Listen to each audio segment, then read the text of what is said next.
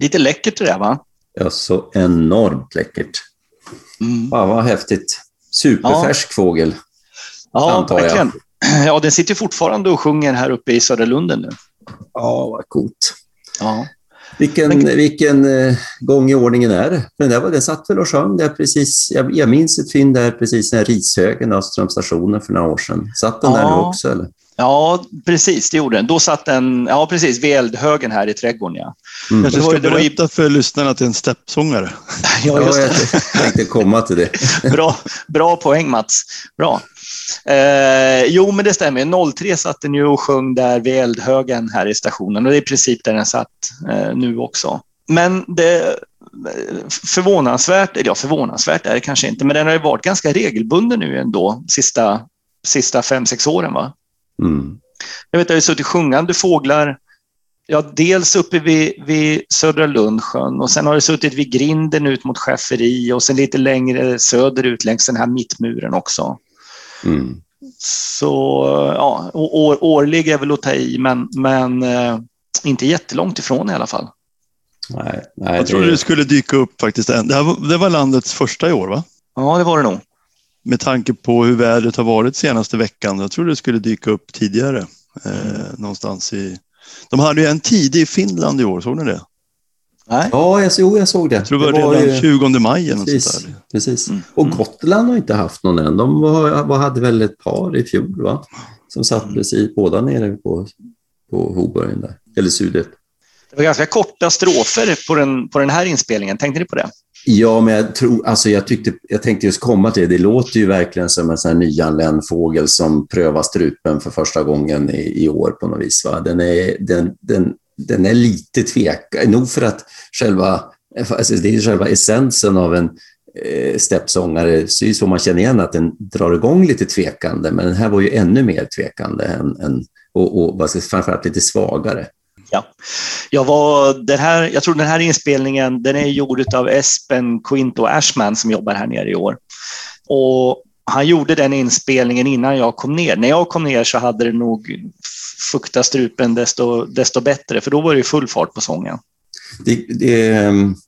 Kanske ska komma tillbaka till det där. Jag var och skådade helgen på Holmergad, och då hade jag 2 upplevelser just av det där med nyanlända fåglar som, och jag tänkte också på din flodsångare tidigare här i veckan, Magnus. Hybriden? Nej, det där tror jag är en vanlig flodsångare, men i alla fall så är det just när de börjar sjunga, och det är nog, de har nog liksom knappt sjungit på ett år, och sen så är det ju lite tvekande och lite skuggsång innan man kommer igång, så att säga. Och just där på Holmega var det också nyanlända fåglar, och det upplevde precis det med en mindre flugsnappare och en tristisgransångare som till slut satt och sjöng ut där. Men du Jonas, tänk om det är så att det kanske är så att det är 2K-fåglar som sjunger för första gången. Till och med så. Eller så här i fallet mindre flug så var det en 2K-fågel. Och det första vi hörde var bara precis själva inledningsstrofen. Det vill säga titiu, alltså, men inte det här fallande, utan det var bara några sådana. Jag tänkte, vad fan, det låter precis som inledningen på mindre flugsång. Mm. Men det var liksom inget mer. Och sen så började den, efter några minuter så började den liksom sjunga fulla strofer. Och rörde sig snabbt norrut liksom på ön, så att det är nog så. Ja, roligt, skojigt. Ja, den där flodsångaren var ju också skojig. Han skyttlade ju liksom inte ordentligt, och sen låg den låg lite högt i frekvensen också. Mm. Mm. Ja, men ja, nej, precis. Fast så att den, vi ska inte gå in på den, men 17 skyttlade väl ändå. Jo, det gjorde den kanske, men inte liksom de här lite större kliven som man brukar höra. Det där tycker jag var roligt. Var det inte Annika Rasten som la ut något om men det var gräshoppsångare, va? Eller nej, det var gräshoppsångare som sjöng som flod, eller hur fasen var det? Nej, men var det inte tvärtom? Var det flod som sjöng som gräshopps? Ja, så var det kanske. Vänta, vi kanske skulle ha gjort den här läxan. Vi kanske får ta det i nästa avsnitt. Det här lät ju spännande. Det får vi göra. Det är lite spännande, och vi måste väl ha någon upplänning som har gått om den varan, så att säga. Ja. Jag tror att dels Annika Rastén, jag tror också Tetsirotkin skrev om det här också, va? I absolut, Roadrunner, tror jag. Precis, ja. Det var väldigt bra. Ni har mycket jag kommer ihåg också. Ja. Jag tycker vi lämnar och så tar vi upp det nästa gång. Ja, jag fick för dålig inspelning på min flodsångare också för att visa här. Jag tror knappt man hör någonting. Nej. Jaha, okej. Men en lite märklig vår vi har bakom oss, va? Tycker du inte det? Jo, det har det verkligen varit. Och jag vet inte vad jag ska... Det är lätt att börja låta så gammal och negativ, för man tycker ju aldrig någonting är bra längre. Men det har väl varit väldigt trevande och dålig start. Eller, det kommer liksom aldrig riktigt igång. Nej, det var ju, alltså, hela april var ju iskallt och större delen av maj fortsatte ju liksom på samma sätt. Det kändes som att det aldrig...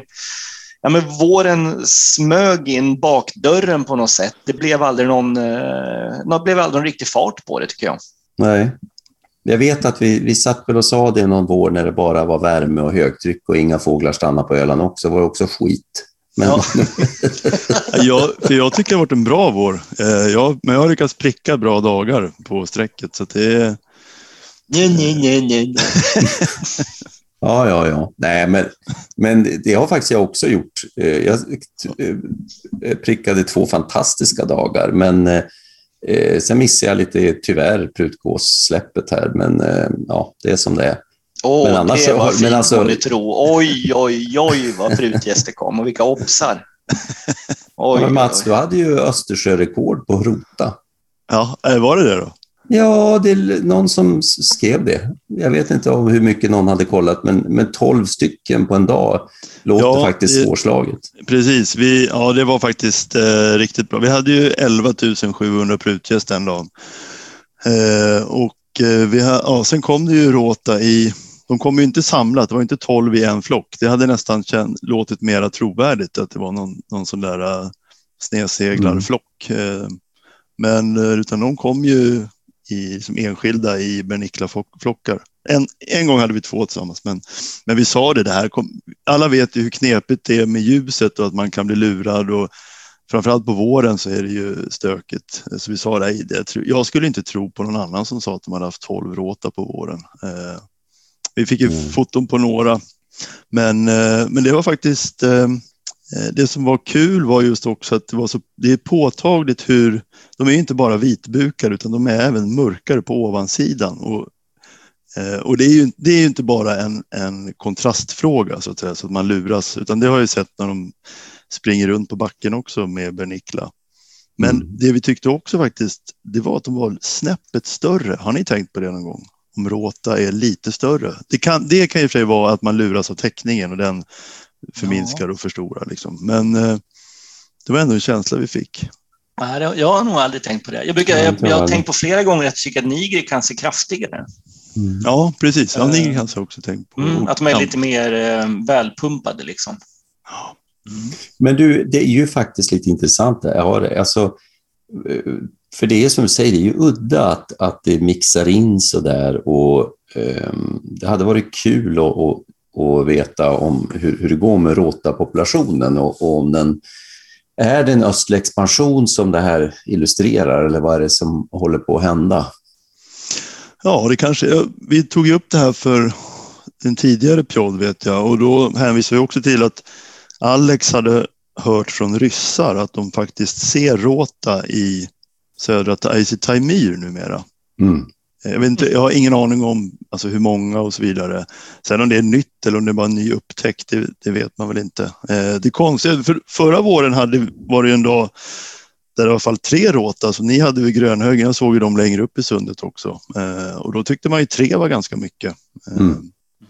Det kan ju också vara att vi står och är mera... letar och är mer noggranna nu för tiden och har annan optik och sånt där. Jag vet inte om det kan vara... Men Mats, när du sa att de ser råta på Taimyr, menar du att de häckar på Taimyr? Ja, det är det jag inte vet. Det är därför man frågar Alex om vad uppgiften var. De har i alla fall fynd av det. Det där är intressant på många sätt. Dels så låter det ju... Jag vet att jag tror vi nämnde det där i... Och så, det var ju tänkt att vara ett pjoddavsnitt, men Magnus döpte om det till prutten. Det fick inte vara bland pjoddarna.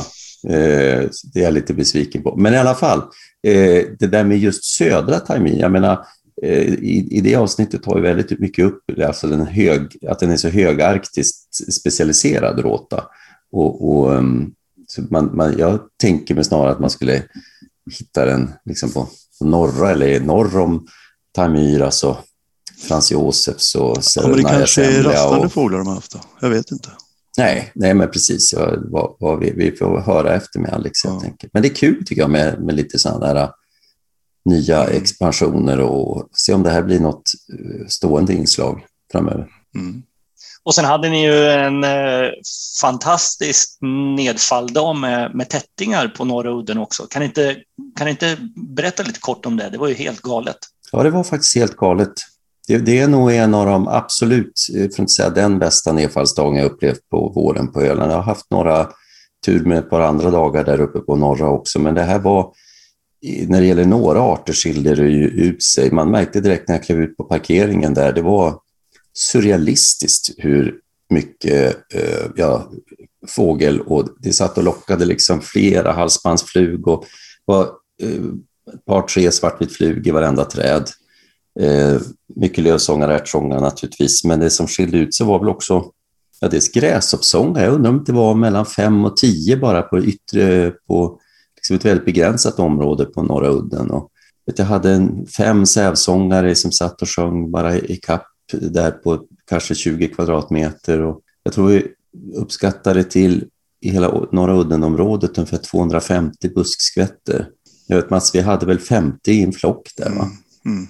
Ja, det är fantastiskt med när det blir sånt där nedfall. Det var ju kom lite roliga grejer den dagen också. Det är inte alltid det gör det i samband med nedfall. Men det var ju en dvärgsparv som, den var i och för sig kvar sedan dagen innan, satt och sjöng ute på Fyrön. Och det kom turturduva och biätare upp på udden den dagen. Det är bara så otroligt läckert att bara gå omkring en sån där dag och bara uppleva det där. Det var ju då precis när första värmen kom. Det var ju och det var ju bra dagen innan också. Och det var ganska bra dagen efter också. Och så hade ju, den där bästa dagen hade det ju regnat på natten några timmar. 10 maj var det, ska man säga. Ja, 10 maj. Och det roliga var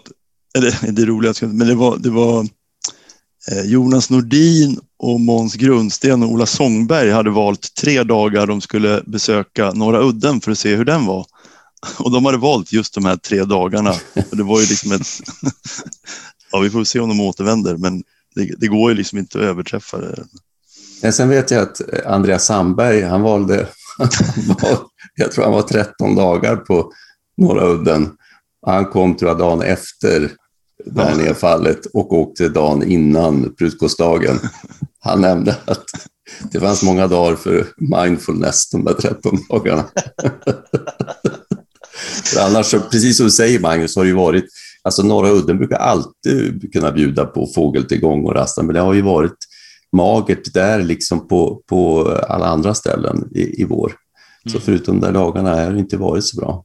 Nej. Hur har ni sett i fångsten då som illustrerar det här att det har varit en mager vår? Tittar man på maj till exempel så tror jag åtminstone att vi har fångat kanske 25-30% färre fåglar än vad vi brukar göra.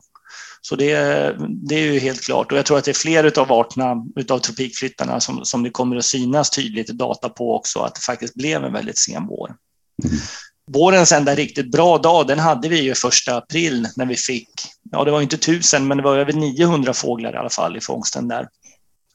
Men sen från 2 april och framåt så har det ju varit riktigt dåligt faktiskt. Ja, det ska bli spännande att se när man summerar ihop det där sen.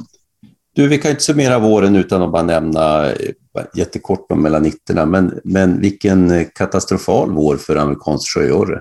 Och det verkar som knölsvärta stängare fortsätter att upptäckas i allt större grad. Är det en trend, tror ni? Hur många amerikanska sjöorrar har det varit? Har det varit någon i Östersjön överhuvudtaget? Ja, det var den där rapporten från Grönhögen i slutet av mars. Ja. Men har det varit någon annan rapport i... Jag tror det är bara västkusten som har haft. Ja. Men sen står ju stejnigerierna, de står ju som spön i backen. Det är ju den nya praktdejden som vi har sagt tidigare. Ja, det är lite så. Ja. tack vare Landsort. Ja, inte minst. Intåg på banan. Mm. Ja, och Horns udde fick en till. Ja, det också.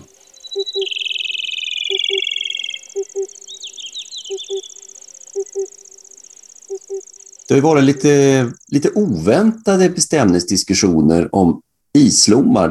Jag vet att du hade någon på Norra Udden, Mats. Ja, jag tänkte faktiskt att vi skulle kunna prata lite islommar. Det var ju vårens höjdare för min del. Även om jag trampade i klaveret så var det ändå det roligaste i vår. Det var ju då dagen efter den här stora nedfallsdagen för tättingarna, den 11 maj. Som vi stod där på Norra Udden och det lugnade ner sig lite. Jag stod och pladdrade med Kai Svan. Och på Norra Udden använde man den här appen Cello som en walkie-talkie-app. När Marcus Tallroth plötsligt ropar, alltså kolla den här lommen som kommer. Och då, vi står liksom vända inåt, vi står inte ut mot havet. Så att jag tänkte, den hinner vi aldrig, för den kom ganska nära. Så vi sprang ut där mot stranden och då kom den på ganska nära håll, rakt mot oss. En subadult islom. Och jag fick in den i tuben och den var ganska nära och jag fokuserade direkt på näbben såklart. Och det var hyfsat ljus, var ganska bra. Och jag upplevde en, för mig, stålig grånäbb. Jag tyckte jag till och med såg en mörk näbbrygg. Det vet jag inte om det var en synvilla. Men så då vi var ganska splittrade. Det var folk stod lite här och var där uppe. Så jag ropade ut den som svartnäbbad islom. Och den strök hela kanten. Så alla fick se den. De stod på Fyrön och den fotades av olika personer och alla var glada. Det var en svartnäbbad islom. Och vi diskuterade egentligen aldrig bestämningen så mycket på plats. Det var bara glädje. Jag kan visa en bild på den. Ser ni den här fågeln? Jajamän, Brian. Det här fotot finns även på Artportalen. 11 maj är den fotad. Vi kan dela det här fotot sen i Facebookgruppen.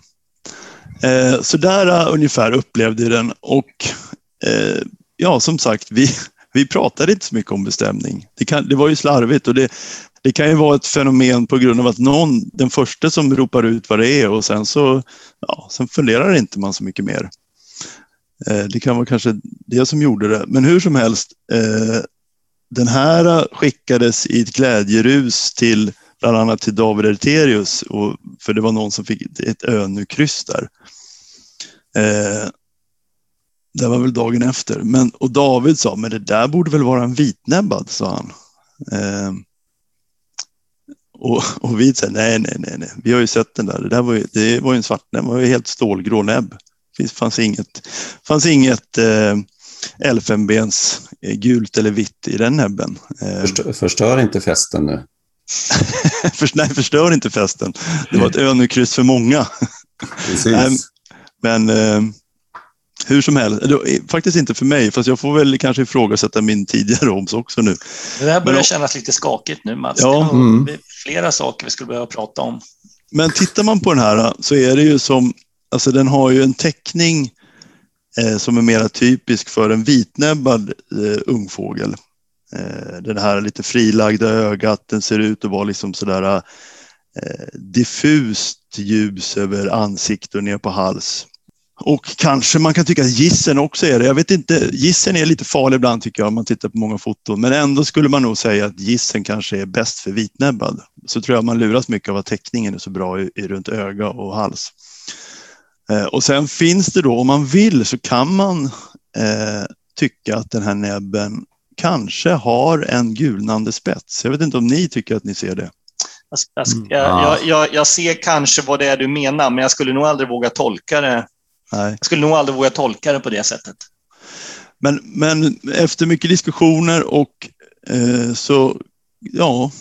det kanske snarare ska kallas för vitnäbbad den här lommen. Men det intressanta, det finns flera saker som är intressanta här. För det första är det ju intressant tycker jag att hur ungfåglar kan ha så stålgrå näbbar. Och det ser man ju framförallt när man tittar på juvenila fåglar. Det finns ju mycket foton på sådana rastande fåglar som ligger. Och där ser man ju att de är ju väldigt gråa i näbbasen. Men så gulnar de ganska snabbt utåt. Men det finns ju de som bara har yttersta spetsen lite gultonad. Mm. Och nu vet vi inte med säkerhet hur näbben ser ut vid spetsen, men det finns faktiskt foton som kanske indikerar det. Så att vi får nog kalla den här för vitnäbbad. Frågan är liksom om man kan vara 100, men mycket talar för det. Och det finns en annan intressant fotad fågel som jag också tänkte visa er. Den är fotad 2016 tror jag. Vi ska se vad vi har den. Ser ni den? Jajamän. Den ligger också på artportalen. Den här kan vi också länka till. Den här har Thomas Svensson fotat i Blekinge i april. Men du, det var väldigt lik er fågel. Den är ganska lik. Väldigt lika, ja. Och den har också till synes hed stålgrå näbb. Mm. Och här tycker jag till och med att man liksom, fenomenet den ger nästan en mörk näbbrygg. Ser ni det? Att den är, åtminstone här, på basen av näbben. Ja, och jag vet inte om RRK Blekinge har publicerat den som. Och det kanske är... Det är klart det är intressant hur den har publicerats, för det blir ändå ett statement. Men den här, vad kallar ni den här? Om ni skulle gissa? Men jag är ju biased av lite grann den diskussionen som nu har varit i vår, som har på något vis öppnat ens ögon på ett problem som man inte riktigt visste var av den här omfattningen. Men gissmässigt så den här skriker ju lite vitnäsa. Mm. Ju... Lars Jonsson har ju kommenterat den här fågeln och tycker ju att det här är en vitnäbbad. Mm. Sen den här är ju också påtagligt mörkhalsad för att vara... Den är ju väldigt lik er fågel. Ja, men det som inte stämmer, för jag vet att han pratar ju... Jonsson i sin lombok om de här 3K-fåglarna, sina andra sommardäck, men som är väldigt mörkhalsade och skiljer ut sig dräktmässigt, och det inte finns någon motsvarande dräkt hos islom. Men det som inte skulle stämma med det är ju det du talar om i näbbfärg. Och alltså att, för de är ju mer gulnäbbar, de har ju hunnit bli lite äldre. Mm. Det här skulle ju i så fall vara en 2K-fågel då, som inte har hunnit gulna i näbben. Jag tror att den här fågeln har jag inte tittat så noga på, men jag har tittat på vår fågel och den tror jag ändå är en 2K-fågel. Den tycker jag inte är så mörkhalsad som hans illustrationer är. Om du kollar tillbaka på den fågeln som vi hade, där kan du se att den har, det är liksom ingen jämnmörkt huvud, utan du har de här liksom schatteringarna. Och det finns foton faktiskt på 2K-fåglar, uppenbara 2K-fåglar från Norge. Jag har hittat ett foto i alla fall där 2K-fåglar ruggar fram en ganska mörk nedre del av halsen. Så att jag tror att vår fågel är en 2K-fågel. Det finns några bilder som visar en ovansida som ser lite juvenil ut. Men var helt säker på det kan jag inte heller vara. Hur som helst så är ju det här... det är väldigt spännande hur grånäbbade subadulta vitnäbbade kan vara. Om vi nu förutsätter att det är det, att vi ser det vi ser. En annan intressant fenomen var ju, alltså för mig själv var det en väldigt intressant psykologisk aspekt. Det var att när jag såg den här i fält, jag var ju 100%. Jag var ju liksom inte ödmjuk inför problemet. När den kom flygande, jag var helt säker på svartnäbbar. Jag liksom höll på att trilla baklänges när David nämner att han tror att det är en vitnäbbad. Och sen då börjar man sansa sig, titta på foton och zooma ut lite. Hade vi aldrig fotat den här fågeln, vi hade skrivit en jättebra rapport på en svartnäbbad islom. Den hade ju publicerats som en svartnäbbad. Mm. Så det är intressant. Det är och bra med bilder kan man säga. Ja, verkligen. Men det här är då de ungfåglarna och fenomenet stålgråa näbbar på vitnäbbad islom. Sen är det så roligt, för senare nu under senvåren, så har ju även den här diskussionen liksom blossat upp igen när det ses rapporteras en svartnäbbad islom från Norra Udden, en adult i sommardräkt. Och då kommer vi in på näbbfärg igen, fast egentligen ur ett annat perspektiv kan man säga. Tänkte vi kunde titta på den med. Ja, den här är alltså, den här sträckte... Det var Björn Karlsson som ofta sitter på Hornöga. Där han klev ut tidigt på morgonen och precis när han kliver ur bilen så kommer den här. Så han hinner egentligen bara upp med kameran och drar iväg en massa bilder. Och den här har ju vållat diskussion på artportalen. Och här har vi kanske lite annan diskussion, för här har vi andra karaktärer, vi har annan dräkt. Men ja, det är en gammal sommardräkt. Det är en gammal sommardräkt, och det här är ändå bättre bilder än vad vi hade på vårt Fåk och Fågel. Den här kom ju riktigt fint alltså. Och vad tycker ni om den här lommen då? Ja. Jag kan säga, för jag har ju läst den här diskussionstråden under den här veckan nu som den har pratats. Men kommer ni ihåg såna här gamla bilder man såg när man var liten, och sån här blyertsteckning, och där hälften av de som tittar ser en gammal gumma och hälften ser en kanin? Ja. Ja, för jag känner mig lite så här när jag ser den här bilden, för jag ser inte möjligheten hur det här skulle kunna vara en vitnäbbad. Alltså det måste vara mitt färgseende eller något som liksom stänger alternativen på något sätt. Jag ser bara en svartnäbbad. Mm. Ja, jag är lite så här. Hade det här varit för en månad sedan så hade jag trott att någonting. Det hade känts surrealistiskt att ha en diskussion kring den här fågeln. Men när man tittar på den, och du kan ju visa alla bilder där, Mats, och länka till dem, men det är fundamentalt annorlunda förutsättningar, för det här är en fågel fotad med ljus, om än väldigt varmt morgonljus, och solen har väl knappt hunnit gå upp här, va? Så du kan inte påstå att det här är någon motljusfenomen eller någonting, utan är det någonting så är det snarare tvärtom, att någonting mörkt blir liksom lite röd, varmt färgat istället, va? Men det som stör är ju att dels så känns ju fågeln ganska grov, och näbbformen är ju liksom en klassisk vitnäseform, även om det är väl konstaterat sedan länge att det är väl islom man kan ha såna här. Men även halsfläcken, den här vita halsfläcken, är ju snarare lite mer typisk för vitnäsa än svartnäsa. Och att näbben, jag håller med dig Magnus där med vad man ser, men jag tolkar ändå inte näbben som sot, alltså kolsvart, sotsvart. Det är ju någonting, om det sen är ljuset eller vad det är som gör att det skiner igenom någonting ljusare. Men jag håller med dig, att skulle det här vara en vitnäsa, då fattar jag nästan ingenting. Nej, men så jag tror det var som någon sa, för den som först vågade säga något var ju Lars Jonsson igen. Och det var ju som någon sa, det finns ju egentligen bara Lars Jonsson som på den här bilden kan ställa frågan, inte den vitnäbbad, utan att bli förlöjligad. Mm. Eller hur? Ja.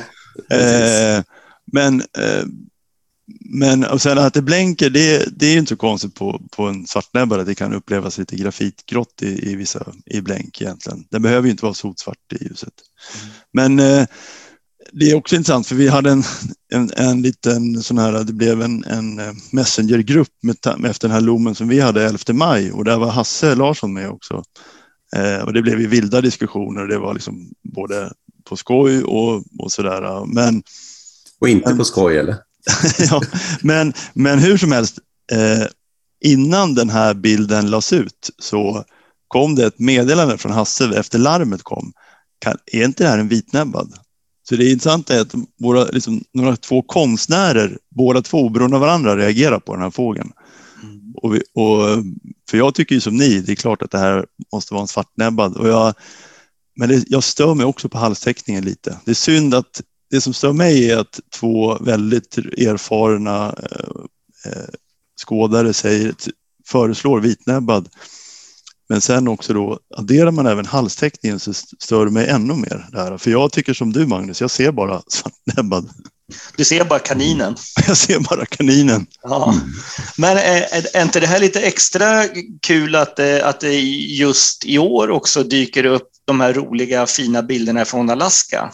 Den här påstådda i alla fall, men det ser ju rätt rimligt ut faktiskt. Det ser ut som att det skulle kunna vara en hybridlom. Ja, precis. Och jag tycker den här har något. Det är ju, jag håller med. Det är liksom, det är så jävla svårt att få den här till annat än svartnäbbad med tanke på hur näbben är. Men det är också någonting med det svarta i den här näbbteckningen på Björn Karlssons fågel som lite grann drar mot den här hybridfotade fågeln, eller som man tror är en hybrid. Ja. Spännande. Man har ju, det är inte första gången man har sett islommar på håll som man har lämnat som obestämda på grund av liksom motljus eller...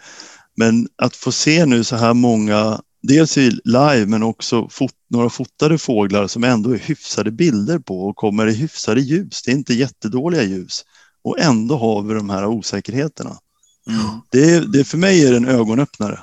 Men om man ser till halstäckningen som jag inte har tittat så mycket på, men nu har jag gått igenom ganska mycket foton. Och den, du kan hitta svartnäbbade med den här halstäckningen, men det är inte lätt alltså. Mm. Den är faktiskt, den avviker för svartnäbbad, den här halstäckningen. Mm. Ja, det tycker jag i sådana fall är mer skumt. Alltså ja. hur man upplever näbb och hur det avbildas på foto och så vidare. Där kan man liksom förstå att ljus kan trolla till höger och vänster. Men att halsfläcken är konstig, det är i sådana fall mer... Mm. Nej, det är i alla fall kul, det är spännande. Verkligen, men man landar ju ändå att...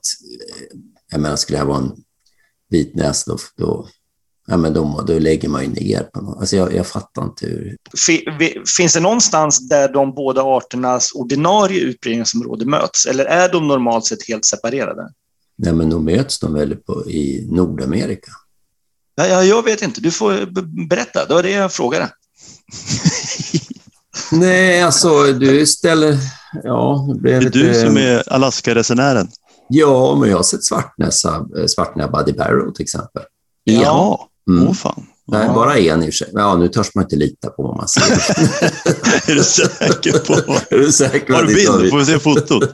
Har du fotat den? Det kanske vore kul att se fotot. Ja, faktum att jag har det. Det måste vi ta upp ju. Ja. Mm. Men är standardblommen i Barrow, är det vitnäbbad alltså? Ja, absolut. Ja, men det är vitnäbbad. Ja, den är ju högarktis. Jag menar, svartnäbbad hittar du nere i skogslandet. I skogslandet. Och jag vet också att det finns bilder på vitnäbbad från Yukon-territoriet i Kanada, där ju svartnäbbad är helt, alltså inne i barrskogen så att säga. Ja, ja. Så att det är absolut så att de kan mötas på häckplats. Det är jag alldeles övertygad om. Ja, man har dem normalt sett inte häckandes i samma gölar om man säger så. Nej, det har du ju normalt sett inte. Nej, okej. Okay.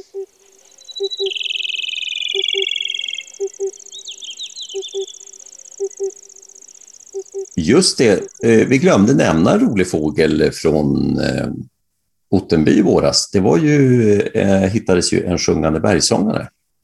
Just det, precis, det var skojigt. Ja, nu har ju vi snackat bergsångare här i podden tidigare, vet jag, också angående ett höstfynd i Ottenby som Sam Perfect hade i september. Jag tror vi undrar inte, vi pratade lite lockläten och sådär. Nu här var ju en sjungande fågel och då fick man ju damma av de här insikten om att sonogrammen skiljer mellan balkan och bergsångare. Backlash-sångare. Ja, just det. Balkan ska vara backlash. Mm. Och berg, den lutar framåt, ja. Ja, det var... när man gör sonogram. Ja, det var ju bra. Ja. Precis. Sen har de väl... Lite, alltså, om man gör så enkelt för sig att man spelar upp den där ljudfilen som finns i fågelguiden på Balkan och berg, så är det ju även för örat skiljer det lite grann. Och att, jag tror att du som sa det, Magnus, att balkansångare har ju liksom nästan lite grönfinkton i sig i den där svirren, vilket jag håller med om. Mm. Trots att nu är det bergsångare som lockar som en grövfink, så det är lite ointuitivt, men lite så är det. Men det var skoj, men dagen efter så var det ju lite rapporter om att den var kvar, den här bergsångaren. Och det är ju så att när man väl då går och spetsar öronen och lyssnar på efter svirrande sånger i Sörlunden och överallt, så är det så att, för det var ju... På allt att döma så var det ju då grönsångare som hördes. Men det jädrar mig inte så himla enkelt varje gång. För att grönsångare tror jag dels individuellt, men sen så kan samma individ varieras från att ha den här klassiska liksom snurrande myntet med en tydligt accelererande svirr. Det saknas ju ibland, så blir det mer rakt som en bergsångare. jag är inte alls förvånad att och det är inte så svårt att någonstans hetsa upp sig på en sån. Jag vet att redan innan det här Ottenbyfyndet fick jag en fil skickad från mig som en fågel som Joakim Lessman och Niklas Andersson har spelat in från Västerbotten, som också var åt det raka hållet så att säga. Inte helt rakt, men nästan. Så jag tänkte, jag ska spela upp den bara för att komma in i stämningen och se vad jag menar så att säga.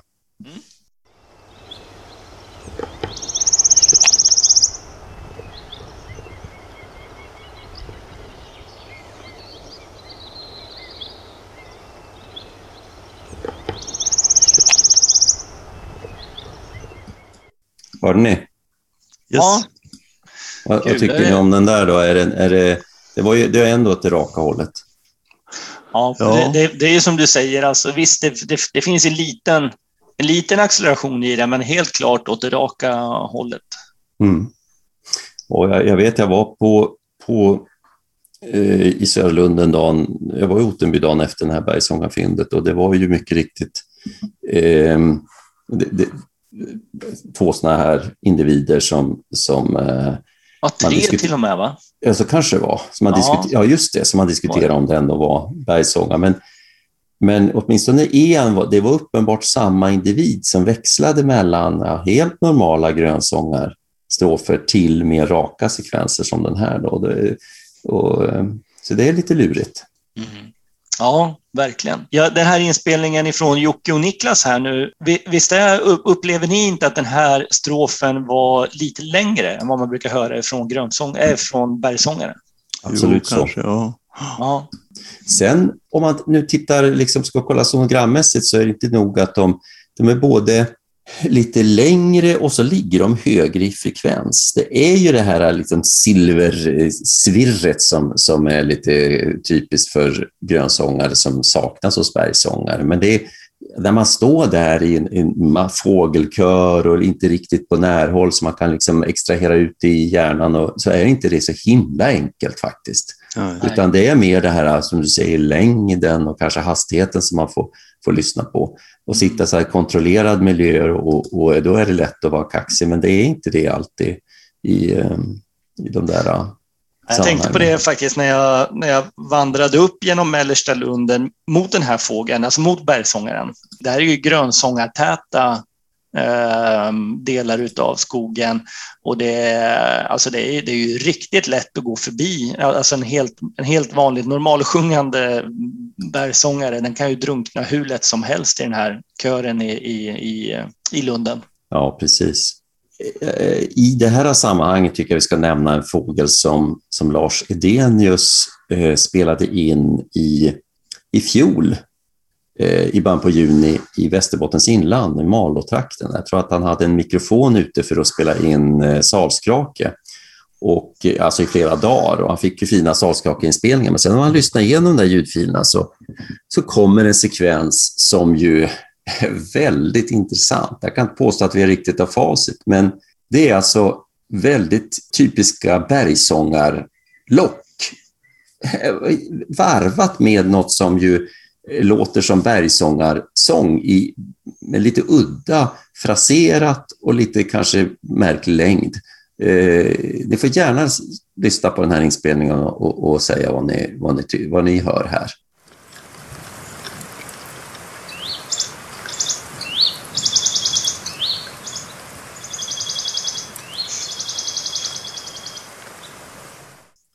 Jag pausar inspelningen där. Får jag några reflektioner? Fantastiskt roligt. En både lockande och sjungande bergsångare. Ja, det kan man ju tro. Och det roliga är de här, vad heter de här programvaran som analyserar sång? Vad heter de? Ja, just det. Birdnet heter den, va? Jag tror det, va? Ja. Den kom ju ut som Bonellis Warbler, det vet jag, 100%. Ja. Du vet, när man drar in inspelningen cirka arter som är med så sa han det. Jag kommer inte ihåg om det var 100, men det var väldigt hög ID i alla fall. Och så fortsätter man. Jag kan fortsätta lyssna på den inspelningen. Oj då, vad hände där?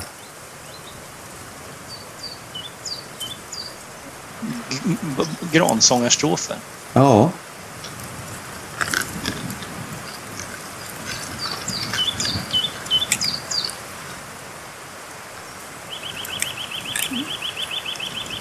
Nu är plötsligt en nötvecka. Nötvecka, ja. Då vet man att det bara en fågel handlar om. Nej, det kan jag inte påstå, men under 3 dygn var det ingen nötvecka på plats, vare sig före eller efter. Finns det nötvecka i de här områdena? Det gör det i och för sig. Jag har expanderat jättekraftigt. Det ska jag inte säga säkert hur jag är i Malå, men i Västerbotten i övrigt, i kusten i alla fall. Men ja, vi kan pausa där. Jag tyckte att den där början, alltså bergsångadrillen där, det här lät det som ett härmnings... Det var som en kvalitet, som att någonting härmar. Precis. För det första det här att den som slår mellan lockläte och någonstans fragment av sången, som är dels lite väl korta och kanske någon gång lite väl långa, men i övrigt. Och så här pendla fram och tillbaks. Nu vet jag att Lasse Idenius, han har lyssnat igenom mycket bergsång. Efter det här då så han kunde inte hitta någon enda inspelning där en bergsångare, vad ska jag säga, beter sig, att det växlar på det här sättet. Alltså mellan locksång, locksång, locksång. Ja, exakt. Ja. Så att, och jag vet att han pratat med Magnus Robb om den här inspelningen också. Och det de landar i är ju antingen är den här att en gransångare, eller ett hett spår är också rödstjärt, som är finns liksom dokumenterat mimikry av även på bergsångare. Så att vi vill väl aldrig få facit, men det är jävligt intressant.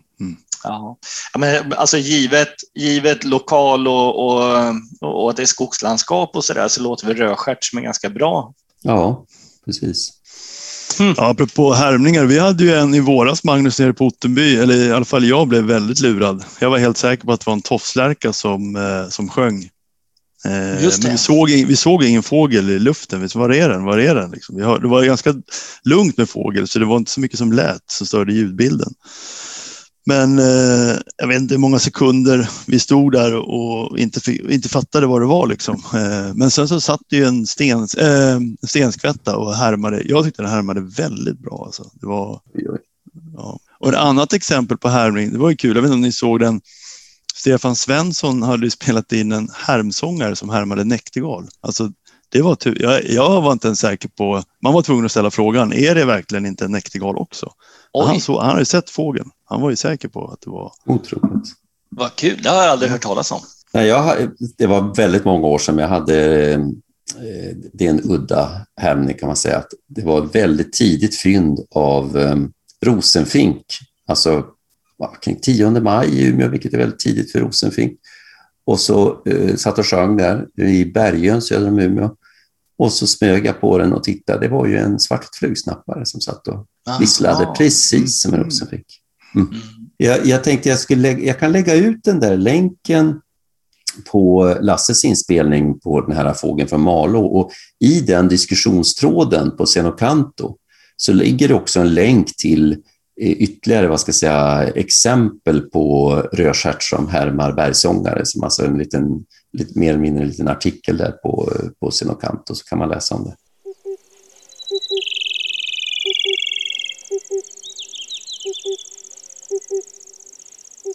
Jag flyttade ju till Färjestaden där vi bor nu för 6 år sedan ganska prick.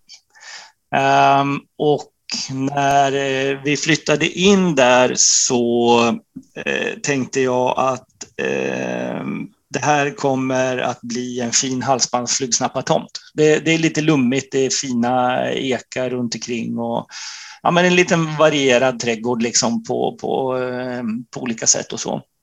Så redan första vintern där så smällde jag upp 7-8 stycken holkar eller något sånt där, och varje vår så har jag liksom tänkt att i år blir det halsband. Men jag har ju tyvärr aldrig fått någon. Det har liksom aldrig blivit av det där. Jag har inte haft ens haft svartvit flugsnappar i mina holkar. Jag har rödstjärtar och pilfinkar och mesar och lite annat sånt där.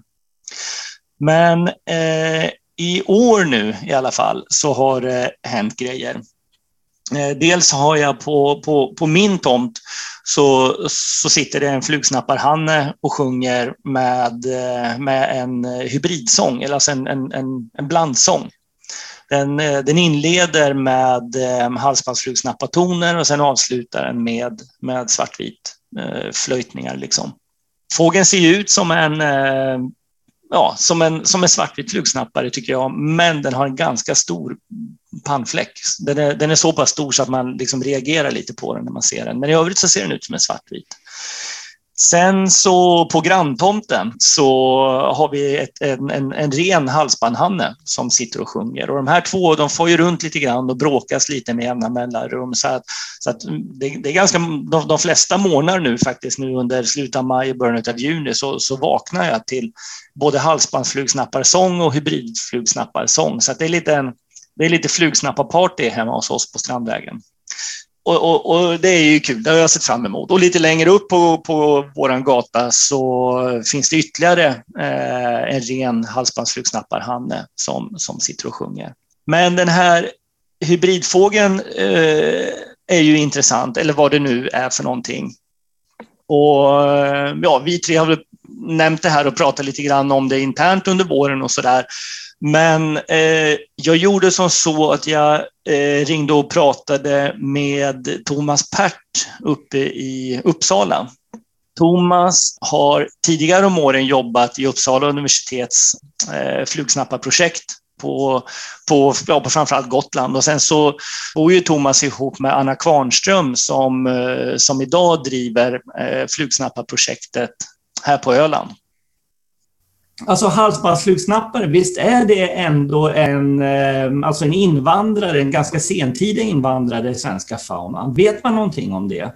Alltså man vet ju att Linné inte beskrev den när han var på Gotland. Och då har man tolkat det som att den måste ha invandrat efter det. Men å andra sidan, tittar man på när han var på Gotland så var han där i juli. Och i juli är det inte så jäkla givet att man ser halsbandare. För det är efter häckningen, och efter häckningen då är de ofta uppe i trädtopparna och liksom håller på. De är svårsedda då liksom, och börjar rugga liksom. Ja. Ja, du vet ju hur det är. Så att jag tror inte man ska svära på att den inte har funnits vid den tiden. Men i alla fall, det finns inga bevis, inga data alls före Linné och runt Linné. Men efter det så börjar det dyka upp. Så, och det är ju på Gotland. På Öland tror jag man kan säga att den vandrade in någon gång på 50-talet. Förmodligen i slutet av 50-talet. Jaha, okej. Okay.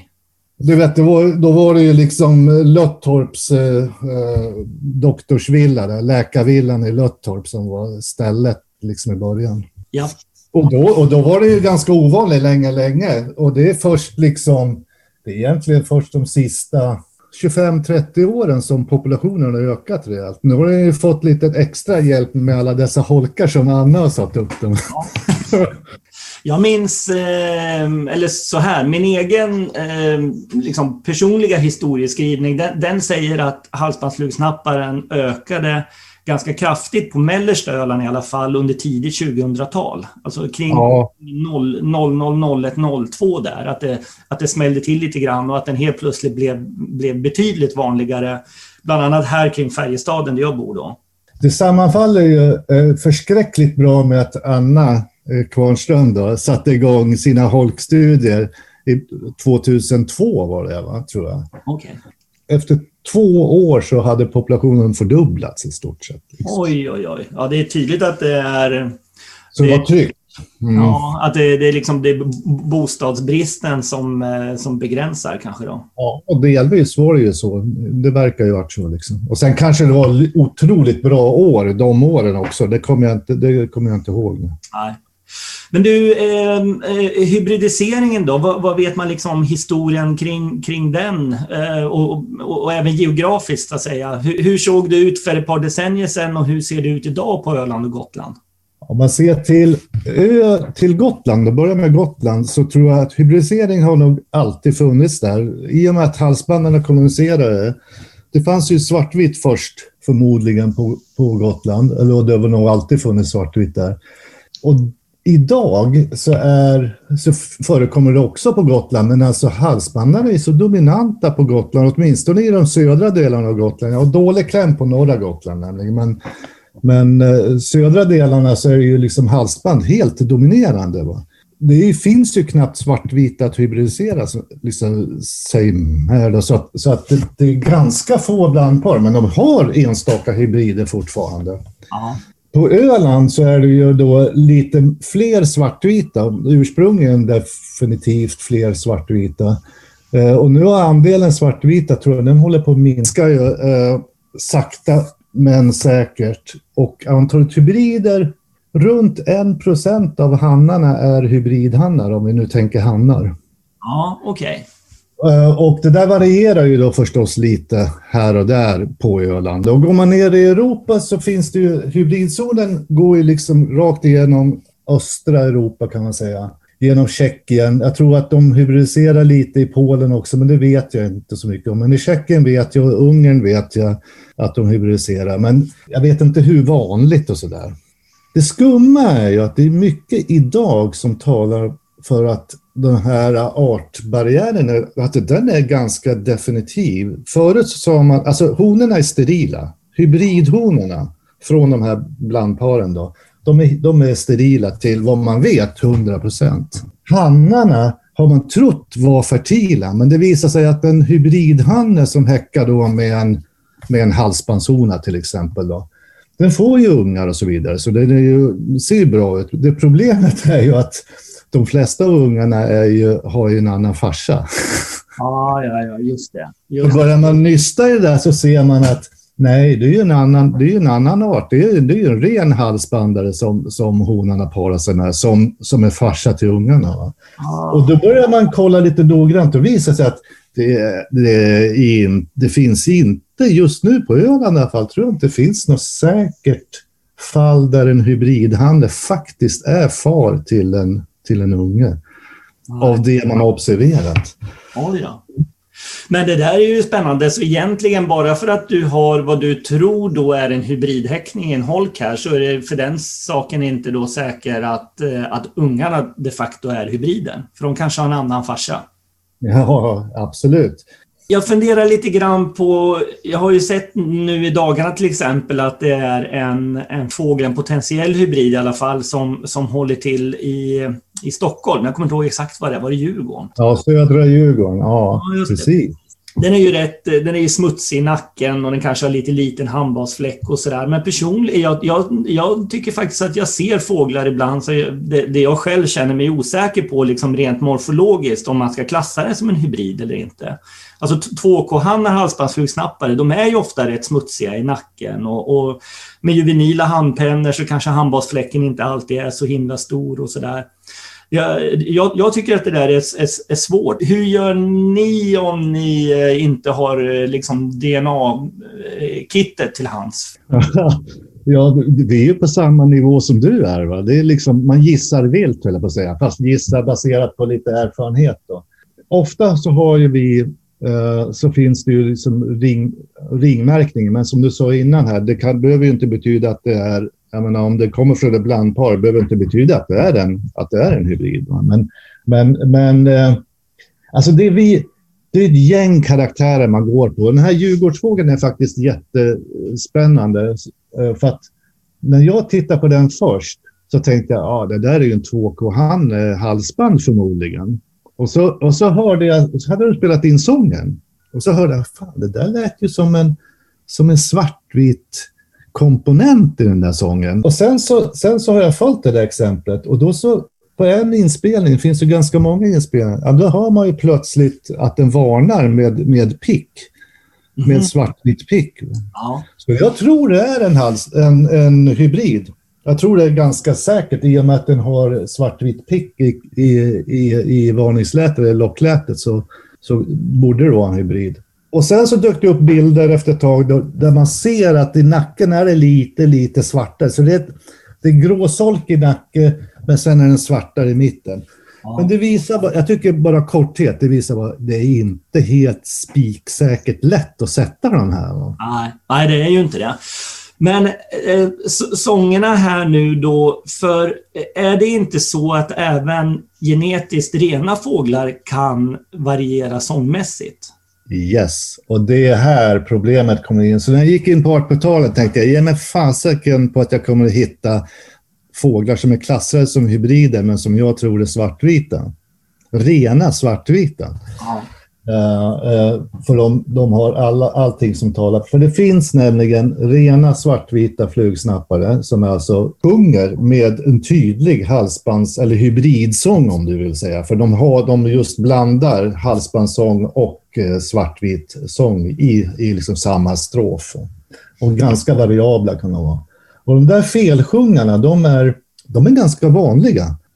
Och framförallt om de sitter, vilket de tenderar till att göra då, i halsbandstäta områden. Ja. Men du, locklätet då? Ja, det verkar vara pålitligt så vitt vi vet. Va? Jag är en ganska försiktig person, märker jag. Men alltså, för man vet ju hur jäkla rörigt det kan vara, va, i naturen. Ja. Men om du har en fågel du misstänker är en hybrid och den lockar som en svartvit, ja, då är det en hybrid alltså. Mm. Men om du har en fågel du misstänker som hybrid och den lockar bara som halsband och den ser mest ut som en halsband till exempel. Det beror ju lite på utseendet då. Och du vet, vi hade en i Uppsala som plötsligt en tidig morgon, jag kommer inte ihåg vilket år det här var, så vaknar jag och det sitter en halsband och sjunger utanför i trädgården. Vet du? Kan du gissa att man varit klarvaken på en 10:e sekund? Och så rusade jag ut i kallingarna där och började utan glasögon och försökte hitta den där. Det var ju jävligt munter grej. Men i alla fall, efter ett tag så fick vi syn på den där. Och det var en tvåkohanne med halsband som var jättesolkigt. Och den var grådaskig på rygg och det såg allmänt jävligt ful ut. Men hade en redig pannfläck och den lockade bara som en halsband, vad jag vet. Eller? Jag hörde den bara locka som en halsband. Och den sjöng i början, när jag upptäckte den då, så sjöng den en ren halsbandsång. Jag sprang runt i villaträdgården, inte i kallingarna, men liksom sprang runt och kollade. Och den sjöng de första 2 timmarna sjöng den som en halsband. Men sen börjar den lägga in svartvit strofer. Så senare liksom på förmiddagen och liksom på eftermiddagen, då hör jag den lägger in svartvit strofer. Och jag trodde innan att halsband aldrig ändrade att de höll sig inom halsbandsregionen. Liksom. Ja. Men den här ändrade sig och det var ju jättesynd att jag inte spelade in den. Liksom. Ja. Och den vävde in rödstjärt. Jag satte en rödstjärt. Den la in rödstjärt också. Så det var helt uppenbart att den plockade sångelement från sin omgivning. Det skulle vara himla kul om folk kunde spela in de här rena halsband, gärna rena halsband, när de sitter i svartvit miljöer som sådana här som har landat i Stockholm och Sörmland och sådär. Spela in dem första dagen de ser dem och sen spela in dem ett par veckor senare om de är kvar eller bara ett par dagar senare. För jag är jäkligt nyfiken på att veta, kan halsbandare ändra sång och ändra precis som blir felsjungande halsbandare, precis som svartvita är felsjungare i en halsbandsmiljö. Så jag tror det. Ja, men då skickar vi en liten sån uppmaning till lyssnarna här helt enkelt. Det tycker jag. Oj, vad kul. Mm. Ja, det där var ändå, man kanske inte blir så förvånad, men jag tycker det var så intressant det där att höra att avkommorna inte var, de var inte fertila och att det var kanske lite ovanligare än vad vi tror med hybrider. Och en annan reflektion är ju att om vi nu ändå ser en del som ändå verkar vara hybrider och inte bara mixed singles och där, så är det väl med tanke på då att det inte, om avkommorna inte är fertila så att det inte blir så mycket avkommor, så måste det ju vara det här att vi ändå ser det här, är det beroende på den här extrema holkuppsätt och att vi får en nästan konstlat täta populationer där de här möts och tvingar fram lite grann, eller vad ska jag säga, det det lockar fram ändå den här hybridiseringen genom att vi har varit inne och satt upp den här alla holkar. Ja, kanske. Du menar att vi får att man riskerar så att säga en högre populationstäthet än vad man hade gjort i ett naturligt habitat liksom. Exakt. Ja, kanske det. Men jag tolkar ju Thomas här ändå som att alltså honorna verkar ju vara sterila och eventuellt så kanske så gällde ju samma sak för hannarna. Det borde ju i sådana fall betyda i alla fall att de flesta hybrider som rör sig ut i markerna ändå är F1-hybrider ju. Man blir glad för man har ju tänkt att kommer det här spädas ut, kommer det sabbas allting, men det här känns ju lite skönt för då, de dör ju bort med tiden ändå. Det kommer nya, men du får ju inte någon saft som blir svagare och svagare hela tiden. Det är ja, väldigt intressant och vad jag vet, de har ju ett ganska stort material i många år, både på Gotland och på Öland, och att kunna verifiera det här, det som jag tänkte också på den svartvit, som man säger att svartvit flug kan liksom väva in halsband när de har liksom på, fast de är helt rena svartvita flug, och sen då att locket ändå blir där sker ingen det är liksom mera konstant. Och jag tänker på de här gransångare och iberisk gransångare där vi liksom har precis egentligen samma sak. Vi kanske misstänker ju att gransångarna snappar upp iberisk gransångarsång. Men locket är det viktigaste. Och sen har man ändå känt en obekväm, alltså hur mycket material finns det? Eller är det en utspädd saft vi får upp här? Men deras stora material på flugsnapparna är ju kanske liksom, man kan ta som en intäkt för att ja, det kanske är liknande fenomen med gransångarna. Kan man dra den generella slutsatsen i att man ska vara försiktig att dra hybridkortet på mixed singers? Det måste man väl kunna säga. Absolut, det tror jag också. Alltså, när det gäller flugsnappar här var det helt klart, men jag tänkte det mer generellt så att säga. Ja, kanske. Det är ganska många, bara i det här avsnittet har vi diskuterat en hel uppsjö med arter som härmar. Där så att säga sången växer fram under vårens gång. Jag tycker svarthätta är ett bra exempel. Jag bodde i Vickleby. När de kom, den som liksom häckade i trädgården där. Hur den sjöng i början och hur den sjöng 3-4 veckor senare. Det var stor skillnad tycker jag på. Både i styrka, klarhet och allting. Liksom, att de sjunger upp.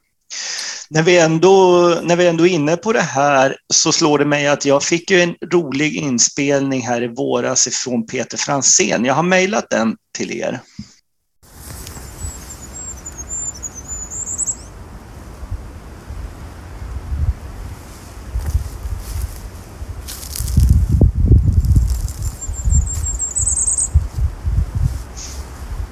Men vad fan var det samma fågel?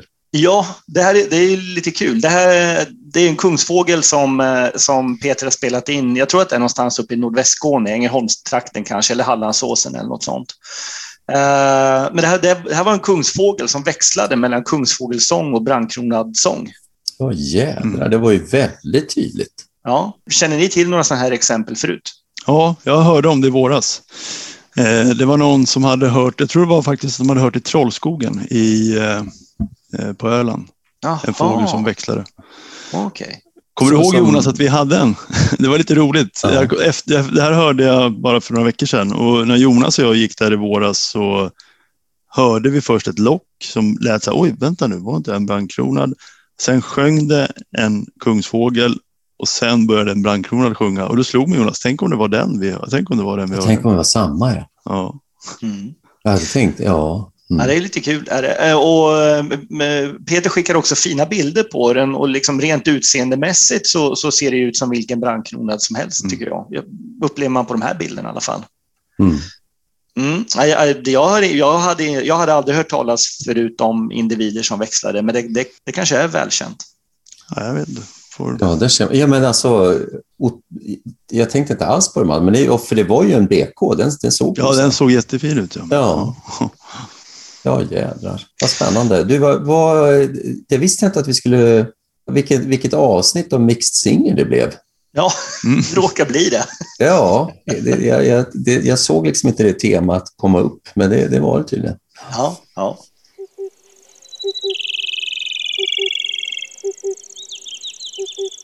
Hörrni, följer ni Magnus, Rob och The Sound Approach dem på Facebook? Nej.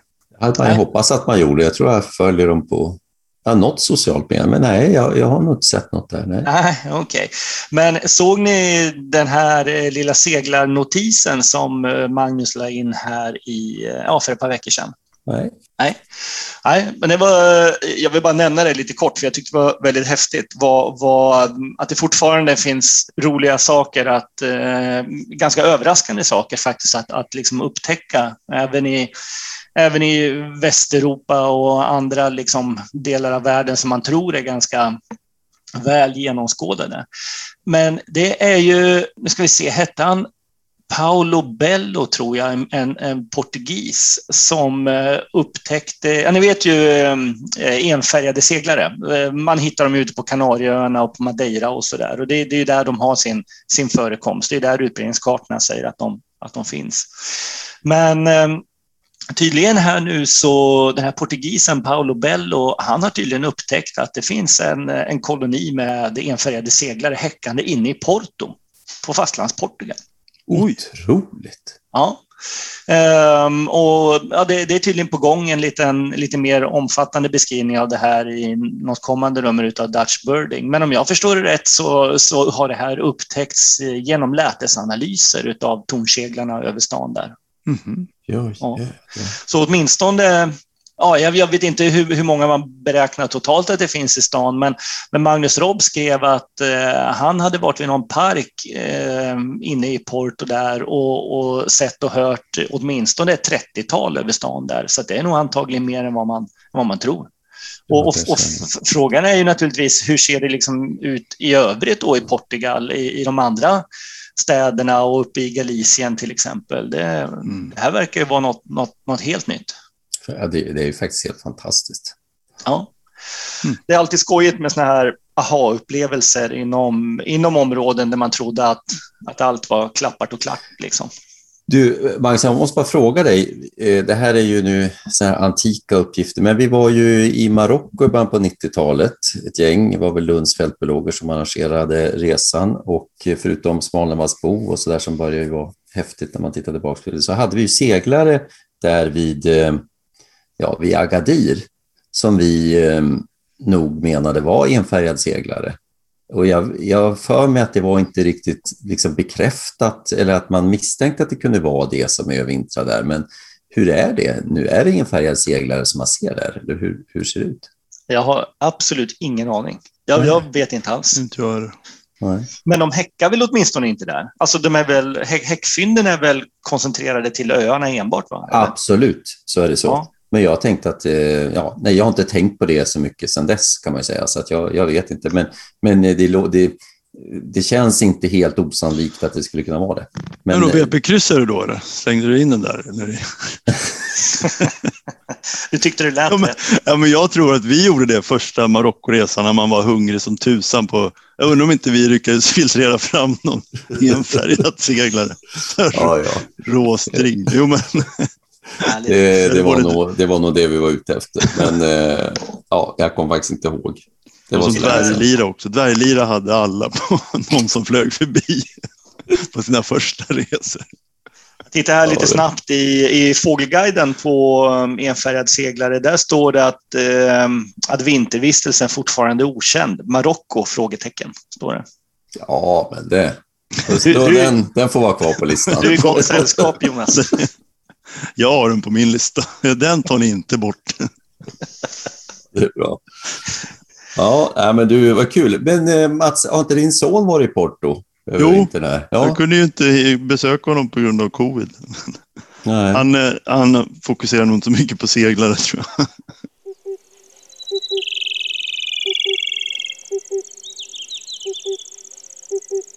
Ja, men hörni, då undrar jag ju såklart vad ni inte har kunnat släppa. Ska du börja, Mats? Ja, det är inte någonting dramatiskt som jag har legat sömnlös över. Men jag tyckte det var väldigt kul med... De fångade ju en gråhuvudsparv på Nidingen här den 17 maj. Mm. Och då slog det mig att... Alltså, gråhuvudsparv är en sån där ostsibirisk tätting. Om man tar de ostsibiriska tättingarna som vi får... Jag vet inte vad ni skulle säga, men... andelen vår- och höstfynd där, det är ju alltid, vad ska vi säga? Ska vi säga att det är 95% höstfynd på de arterna? Eller storleksordningen. Precis. Kanske till och med ännu mer för vissa arter. Bara höstfynd. Men gråövadsparv är ju faktiskt nu 2 vårfynd och 2 höstfynd. Det är 50-50 där. De 2 vårfynden är gjorda, det första är gjort 2012 i månadsskiftet april-maj. Det var i Skåne. Och sen är det då eller 9-13 november Utlängan och sen är det 8-14 november Ölands norra udde. Och nu då en 17 maj. Det är ju ganska, det är ett litet material men det är ju ganska tydlig fyndbild i alla fall. Men just det där 50-50 kan vi komma på sibirisk, ostsibirisk tätting där vi ändå har relativt sett så många vårfynd. Inte här och nu, det kan jag nog inte. Jag tänkte på det också, tittar man utanför landets gränser i övriga Europa så har det ju också rätt. Det finns ju flera andra vårfynd av gråhuvudsparv också. Jag kommer ihåg till exempel den här som Rickard Ottvall hittade sjungandes nere i Camargue i april ett år. Och jag minns någon annan också. Jag tror, var det inte till och med ytterligare någon mer nu den här? Jo, i Polen hade ju ett vårfynd här nu bara för en vecka sedan. Ute på Hällhalvön. Ja, just det. Hade de, Så jag håller absolut med det gällande gråhuvudsparv. Vad kan det bero på då? Är det så att den dyker upp mer frekvent under våren än vad andra gör? För mig låter det osannolikt. Är det inte snarare så kanske att gråhuvudsparv är en sån art som vi i långt mycket högre utsträckning missar på höstarna? Ja. Alltså att inflödet på hösten är mycket större än vad vi tror. Och så när liksom retursträckare sen på våren som vi lyckas plocka upp när de har... Så kan det nog vara. Låt säga då att det är mitten av november som de passerar, eller början mitten av november. Många har kanske till och med lagt kikan på hyllan eller, och sen kanske den är svår, alltså att den tickar iväg och försvinner lätt. Den kanske inte, det är inte så lätt att hitta en på. Man ska ha lite flyt om den ska sitta kvar och visa upp sig. Ja, verkligen. Ja. Här och nu kommer jag inte på någon annat sibiriskt som skulle kunna matcha det. Jag sitter och tänker på, har gyllensparv blivit alldeles för ovanlig, men hur var det när den ändå hade en population att räkna med? Vi hade väl ändå en del vårfynd av gyllensparv. Men var inte det liksom overshooters från Finland och västra Ryssland? Det känns som att det är lite en annan mekanism nästan än med gråhuvudsparv, tänker jag. Alltså gråhuvudslut, den går ju inte så långt västerut. Nej. Alltså den är ju verkligen ostsibirisk ju. Ja, det är väl det är väl inte ens hela Åb, är det Genes? Ja, kanske Åb. Jag skulle snarare ge sig. Ja. Jag tror den har ungefär samma utbildning som kungsfågelsångare. Ja, roligt. Jonas, vad har du inte kunnat släppa? Ja, men det är väl kanske mer bara reflektioner att jag inte har kunnat släppa det, men och det är båda norrländska reflektioner. Jag tycker det var lite häftigt med mindre gulbena. Det är ju en ovanlig fågel, och att det är samma vår dyker upp 2 stycken i Västerbotten och dessutom uppenbart 2 olika fåglar. Tycker jag var lite häftigt. Det här har jag missat, du får berätta. Men det var ju en mindre gulbena först på Täftelandet nära Umeå i mitten på maj. Sen den 28 maj dyker det upp igen i Lövånger, alltså vad kan det, 2 veckor senare. Och det är, jag höftar till det, vad kan det vara, 8 mil norrut. Men du har missat det här, Matti. Du har slagit av sökan och tantraskådat här nu. Nej, men alltså, jag kanske har sett så här, det har varit någon mindre gulben. Jag har inte kollat var den har varit. Jag har nog kanske inte varit än. Alltså, jag har så noga kollat än till liksom. Det är alltid. Nej, men det som man undrar över är, har det varit något inflax, alltså, och jag menar, det är många lokaler. Mindre gulbena skulle slå sig ner i Västerbotten, Norrbotten utan att undgå upptäckt, så att säga. Så att det, jag tycker det var lite häftigt. Ja, verkligen. Sen är jag just hemkommen från Västerbotten. Jag var på Holmergad i helgen, vilket var väldigt, väldigt trevligt. Och det var ju länge sedan sist jag var där och kunde reflektera lite grann. Det var ju alltså i mitten på 90-talet egentligen. Och vad det har hänt saker alltså med ja, kustfågelfauna och allting. Jag tror det har vi säkert pratat om här förut, men det går inte man måste ändå nämna det där. Alltså, en sån ganska tragisk sak med Sveriges största tobisgrislekoloni som ju vi besökte där i mitten på 90-talet, och det var ju över 1000 häckande par. Man såg liksom över 2000 tobisgrisslor som svirade omkring en, vilket var en helt otrolig upplevelse. De är helt utgångna nu. Det finns inte en enda kvar. Och det är en väldigt liten ö, begränsad. Är det mink eller vad är det? Ja, man tror att det är mink. Mink har ju etablerat sig där, och man gör nu ganska stora ansträngningar för att jaga och sätta upp fällor och sådär. Va? Sen är det mycket andra förändringar. Så, och på samma tur då så var det ju också så här att på södra delen av Holmöarna så var en hel del ejder. Jag vet att vi hade ju liksom en praktejder som låg där bland kanske uppåt ett 100-tal vanliga ejder. Och det häckade ju i området, men vi såg inte en enda ejder nu. Och tyvärr ganska skralt med häckande roskal, strandskata. Rödbena verkar ju hänga kvar, men och svärtpopulationen inte heller vad den har varit, och inte smålomspopulationen heller. Däremot trana och havsörn är inte någon brist på. Och det är ju så att man misstänker att det kanske också har med varandra att göra. Ja, vad synd, vad tragiskt. Ja, lite, och det är väl någonting som man säkert, det här går väl igen nu även i Stockholms skärgård och skärgårdsmiljöer i hela Östersjölandskapet. Häckade trana på Holmergad? Ja, absolut. Och vi såg också, jag undrar om inte havsörnen tog ungen. Havsörnen var på dem, de simmade ut med en liten unge mellan sig ute i en havsvik och försökte liksom skydda ungen med vingarna så här, va? Och hugga med näbben, men havsörnen var ju för jävlig på dem alltså. Men det är ett par som häckar på Holmergad, eller? Ja, kanske två. Jag är lite osäker. De flyger omkring där och de är lite överallt. Så jag törs inte säga om det var ett eller två par. Ja, det är uppenbart att du vet, när du börjar dra såna här gamla reflektioner, Jonas, från 30 år tillbaka. Man börjar kännas lite gubbig, du vet. Jo, ja, så är det. Det för mig osökt över till mitt ämne här, vad jag inte kunnat släppa. Nämligen det här. Only people under the age of 25 can hear this sound. Listen.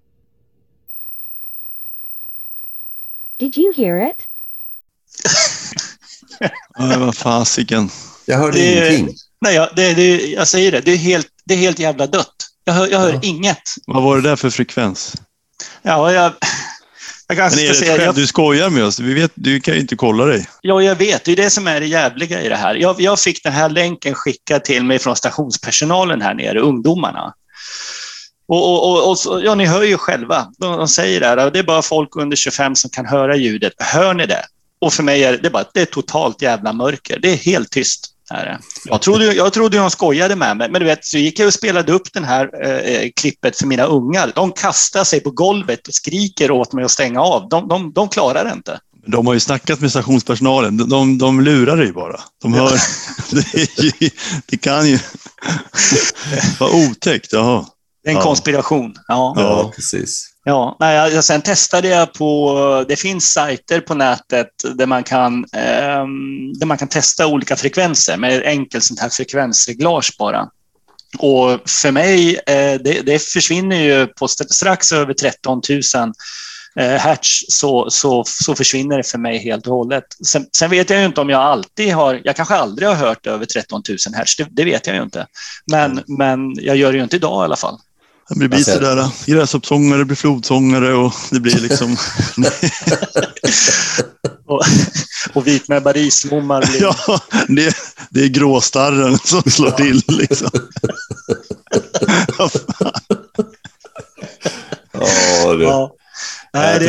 Magnus, jag tror att många av lyssnarna på den här podden skulle liksom göra vad som helst för att höra 13 000 hertz, så att jag tror att du ska klaga. Mm. Ja, vem vet. Det här kanske blir det mest...